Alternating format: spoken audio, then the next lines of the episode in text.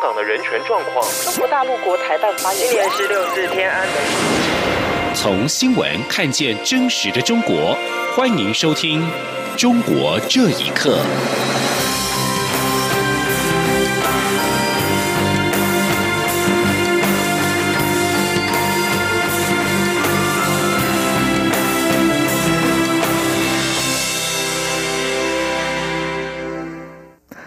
各位好，欢迎收听《中国这一刻》。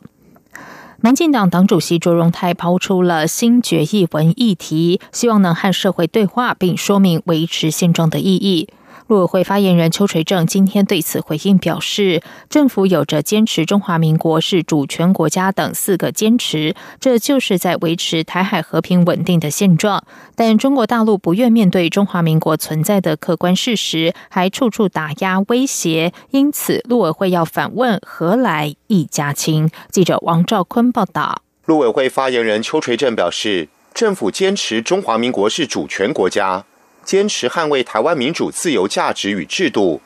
坚持台湾两千三百万人民决定自己的未来，坚持以中华民国宪法与两岸人民关系条例及其他相关法律处理两岸事务。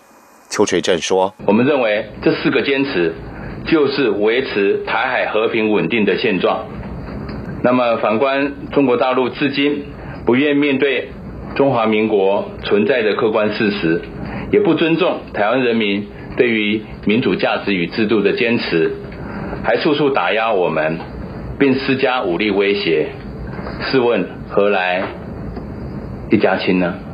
针对外交部长吴钊燮数名 JW 在推特发文批评中国的猪瘟疫情、五毛与国台办官员一事，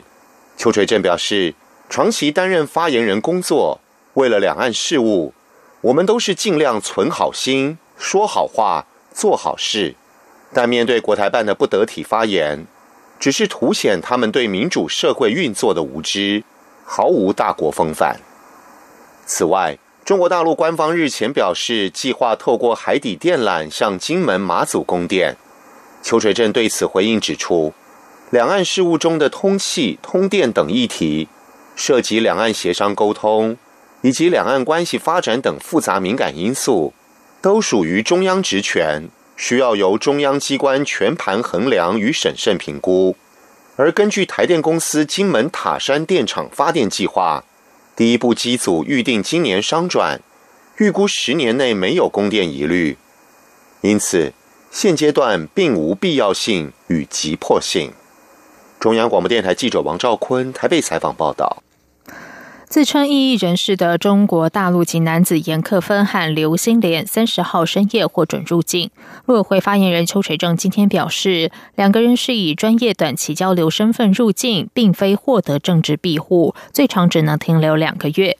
六十四岁的刘新莲和四十四岁的严克芬，去年九月二十七号持中华人民共和国护照从泰国过境台湾时，声称遭迫害，申请政治庇护。两人滞留桃园国际机场管制区四个多月，三十号出境到第三国，透过民间团体以专业交流名义邀访获准入境，等待转送第三国。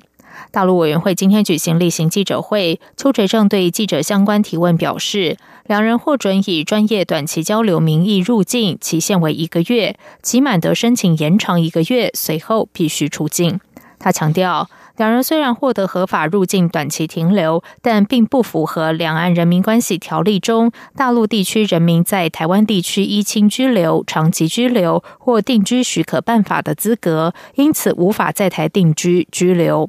邱垂正也提到，由于难民法尚未完成立法，缺乏提供政治庇护的法源依据，也无法编列相关预算提供住所。两人在台生活所需都必须由提出专业交流邀请的民间团体负责。至于两人的身份疑虑，邱垂正表示，政府要求两人不得从事与许可目的不符的活动，相关机关会随时了解两人在台的生活情形。新一回合美中贸易谈判这两天在美国首都华盛顿举行。有学者表示，对于这次美中贸易谈判是否有具体结果，他并不看好。此外，中国国务院副总理刘鹤三十号在下榻饭店前被中国访民抱住大腿，试图向他申冤。访民表示，接下来他们准备全程跟随刘鹤。请听以下的报道。新一回合美中贸易谈判三十号、三十一号在华盛顿登场，试图化解彼此之间的关税角力。美国高地智库研究员秦伟平认为，尽管中国近期加快了外商投资法的立法速度，但仍难打消美国对中国智慧财产权保护、强制技术转让等问题的疑虑。对于这次美中贸易谈判是否会有具体结果，秦伟平接受自由亚洲电台访问时表示，他并不看好。秦伟平说：“中方呢，啊，并没有啊拿出。”更多的承诺来满足美国的要求啊，特别是在呃谈判前两天，美国政府呢司法部正式对那个华为公司还有孟晚都提出这个指控，这为这次谈判也算是蒙上了一层阴影。而中方的表现呢，这个谈判进行到现在差不多两个月左右的时间，表现确实是呃没有什么可圈可点的地方啊。我相信不光是美国政府不满意，我相信美国公众关注这场谈判的公众也不满意。此外，中国访民马永田以及王春燕、葛丽芳、金月花、艾芙蓉等十人，三十号早上冒着严寒，在这次美中贸易谈判的中国代表、国务院副总理刘鹤下榻的洲际酒店外守候。大约八点多，刘鹤的车队转到酒店前门，访民们在刘鹤下车时跑过去拦截。访民王春燕趁着空档抱住了刘鹤的大腿。王春燕受访时表示，他当时满脑子想的是要拦住刘鹤，向他申冤。他说。我就了，他不见我们，我们就抱着他大腿啊，我们就不让他走。没注意他上面什么表情啊，看不见呀。完后来那些人都搁我身上踩来踩去的，就是好几个人啊，都护着他，基本上就给他就是送上车了。那么多人都都很高很绑的，都给我拽上。一个老太太哪能经得起他们这么拽？曾两次在美国拦截中国国家主席习近平专车申冤的吉林访民马永田表示，访民们接下来会到白宫外等刘贺。并准备全程跟随。央广新闻整理报道：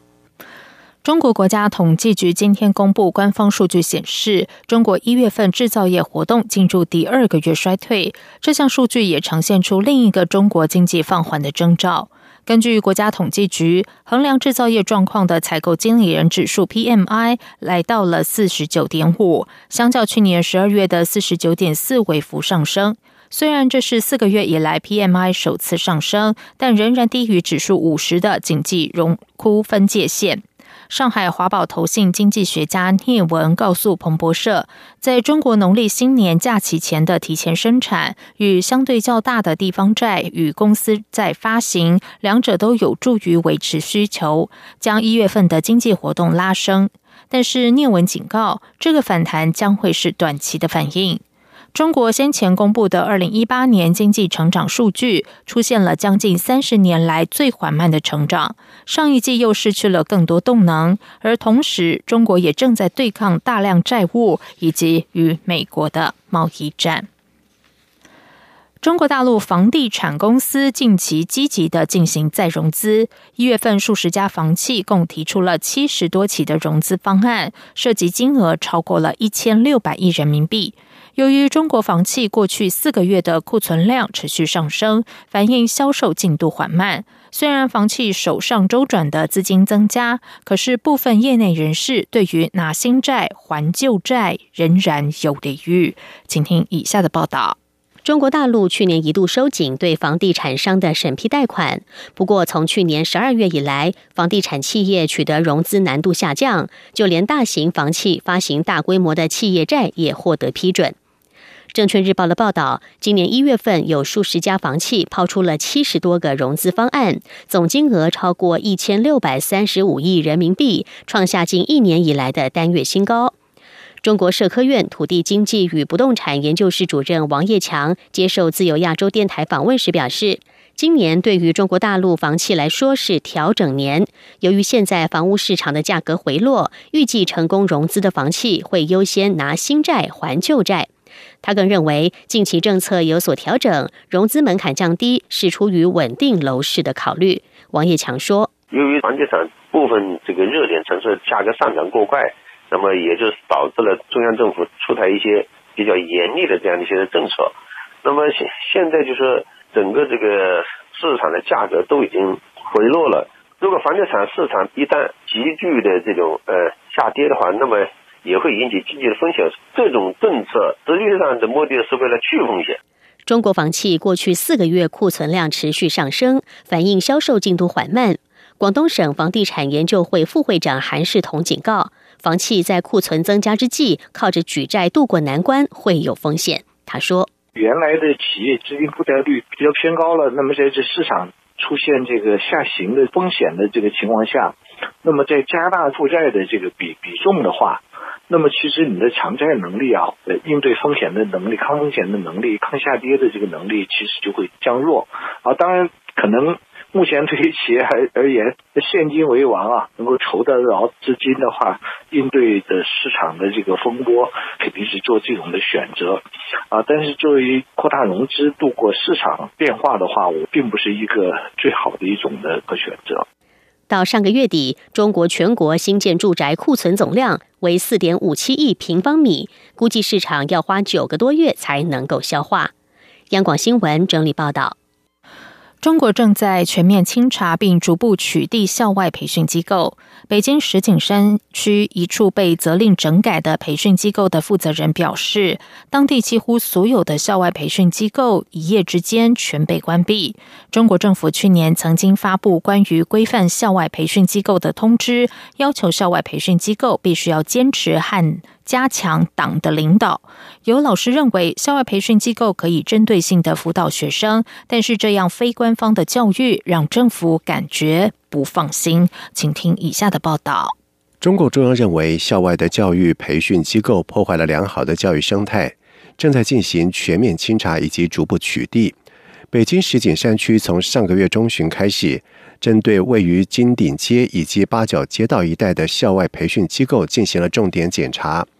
而当地媒体报道指出，多家培训机构办学条件以及办学行为不符合要求，包括消防通道不通畅、教师的资讯没有公开，以及教学内容超前、培训班级名称不规范等问题，已责令关停或限期整改。而被责令整改的其中一间培训机构的负责人李强在接受自由亚洲电台访问的时候表示。石景山区有五成以上的培训机构被列为需要关停或整治，还说这是教育部的决定。李强说：“他现在不让开，教育部规定了。教育部规定的，他是不允许培训主科，主科应该是在义务教育期间培训，不许课外培训。一旦查到百分之百的关停，然后联合很多的部门，不光是一家，工商事务、安监、城管、公安这一系列的，没有至少都面临这个问题，你百天行动嘛。”做培训机构啊，什么不正的学校我估计，最后都得关停。清查力度应该在百分之百。中国国务院办公厅曾经在去年八月发布关于规范校外培训机构的相关通知，要求这些机构必须坚持和加强党的领导，确保正确的办学方向。未经教育部批准，任何校外培训机构不得以家教、咨询、文化传播等名义向中小学生展开培训业务。在北京从事教育工作的王顺在接受访问时表示，校外培训机构可针对性的辅导学生，但非官方的教育让政府感到不放心。可是政府没有足够的资源提供更高品质的教育，会造成整体水准的下降。央广新闻整理报道。《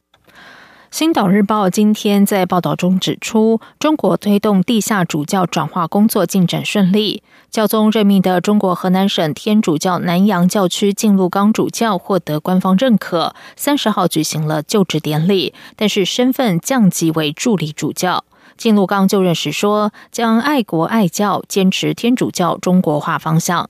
报道指出，二零一零年教宗任命靳禄刚接替朱宝玉担任南洋教区主教，但中国官方不承认靳禄刚，当时仍然承认朱宝玉为南洋主教，因此南洋教区出现了两位主教。